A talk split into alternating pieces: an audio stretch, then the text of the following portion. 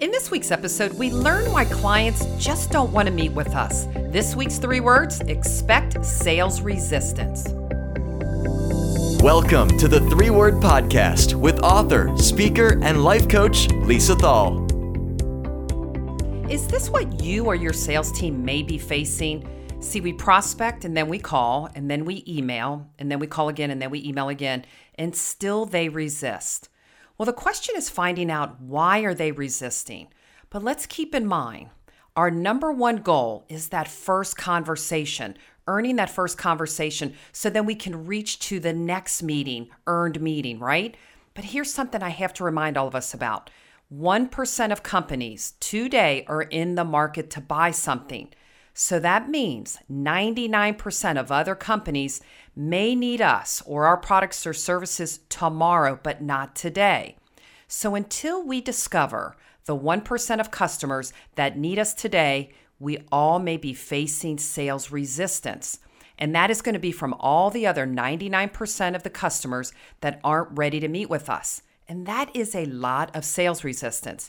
So, if you're in sales, you must expect to face some sort of sales resistance. We all do. If you've ever been in sales or management, you face resistance. But the question is, what are they resisting and how do you overcome that? Well, I have a couple of tips. I came up with seven sales resistance statements that I think many of you listening have heard, and how do we overcome them? So, number one, I don't need your product. See, most of our clients, they're already working with a vendor, or they may not need our product or service, just not right now. So, although that's true, is there an opportunity to state a benefit to meeting with you? Can you validate their current vendor they're working with, or perhaps discover one or two products you have that they're not currently using?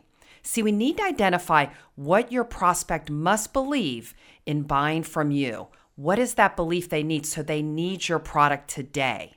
Okay, how many of you have heard this? Your product's just not a good fit. See, I bet about 25% of the people on your list, your prospect list today, are not a good fit. In the media industry that we're in, we are really clear on who's consuming our product every single day. So, for example, if I work for a female driven radio station that's targeting moms with kids, I need to remove all the clients that want to target men 18 to 34 or men 55 plus. Why? Because they have other options, other options that'll probably be a better fit.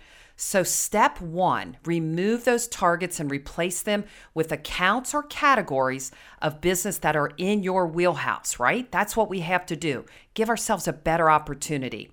Something else you might want to think about if your product is not a good fit create case studies of proven success so you can share those with those prospects. Focus on all the clients that can benefit from the product and service that you offer so you do become a good fit. All right, here's one. Number three, I don't know your company, right? I mean, unless you do all this marketing, your Nike, Apple, Amazon, Mercedes, or I love that State Farm commercial, don't you? They're not familiar with your company or probably not even you. So you're going to get some sales resistance when calling if they've never heard of you or your company. So what do you do? Here's what you can do. You got to make them more familiar with you. You have to find a way to market yourself and your company. And if you missed episode 91, by the way, on how to find three strategies to generating more leads on LinkedIn, there's some good insights on how to better market yourself too. Jennifer Starling, if you're not following her, she's got great recommendations, by the way. But let's move back to why I don't know your company, right? So here's what I want you to do perhaps sharing a competitor's name you do business with to bring more familiarity to you. That might help. Find a better way, though, to market yourself. Start a drip campaign, follow them on uh, their LinkedIn, follow their website, do Google searches on them. Just find a way to better get your name and company in front of them. Okay, number four, your price is too high. So, you mean those listening right now haven't heard a client say, Hey, you're not charging me enough. Could you raise your prices and change your proposal? Well, I doubt that because most of us listening that have listened to the price resistant before, we have to find a way to overcome that. So our price is only too high. Remember this when we have not proven that investing those dollars with us would pay off for them. So, what proof of performance can you share? So they stop resisting you. And a great way to address that would be sharing proven case studies from other clients, or perhaps in other markets that, that have had success. You can share those successes. Another great way, client testimonials, sharing that that client invested X amount of dollars and got X amount of return. Another great product, if you're not in the digital space, many of us are, digital marketing, it shows you the metrics for every dollar spent. And we know people we're calling on, they want to make smarter decisions. Every smart decision maker expects an ROI. All right, number five, this is a bad time to buy. Perhaps many of you have heard, just not now, right? Not now. Well, we have to try to uncover the why. Why is now the wrong time to buy? Well, I don't know about you, but most first calls don't result in this result. Thanks for calling. Oh my gosh, I was waiting by the phone. I couldn't wait to receive your phone call. I want to hear about all your amazing solutions you have to offer me, right? Probably not, although it would be nice once in a while, right? But more than likely, you will face resistance. So you have to ask Are you happy with where your sales are? You got to ask the questions, more probing questions. Could they be better?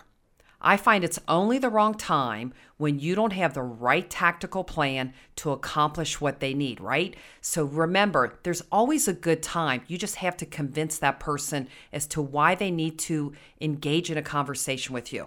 All right, number six, resistance to listen. Are we tuned in to what our clients are telling us? Or are we thinking about the next statement, the next phrase we're going to say? Again, asking probing questions and repeating what they say shows them that you are listening. So, getting clear on how you can help them is really, really critical.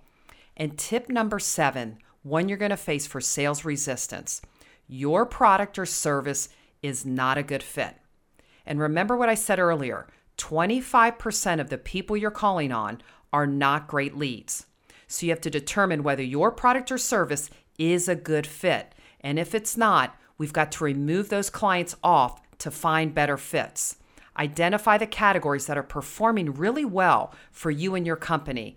And then something else I was thinking about ask your customers your number one reason why they do business with you. And of course, outside of working with you, which would be at the top, right, you may find some common verbiage to use when reaching out to other prospects.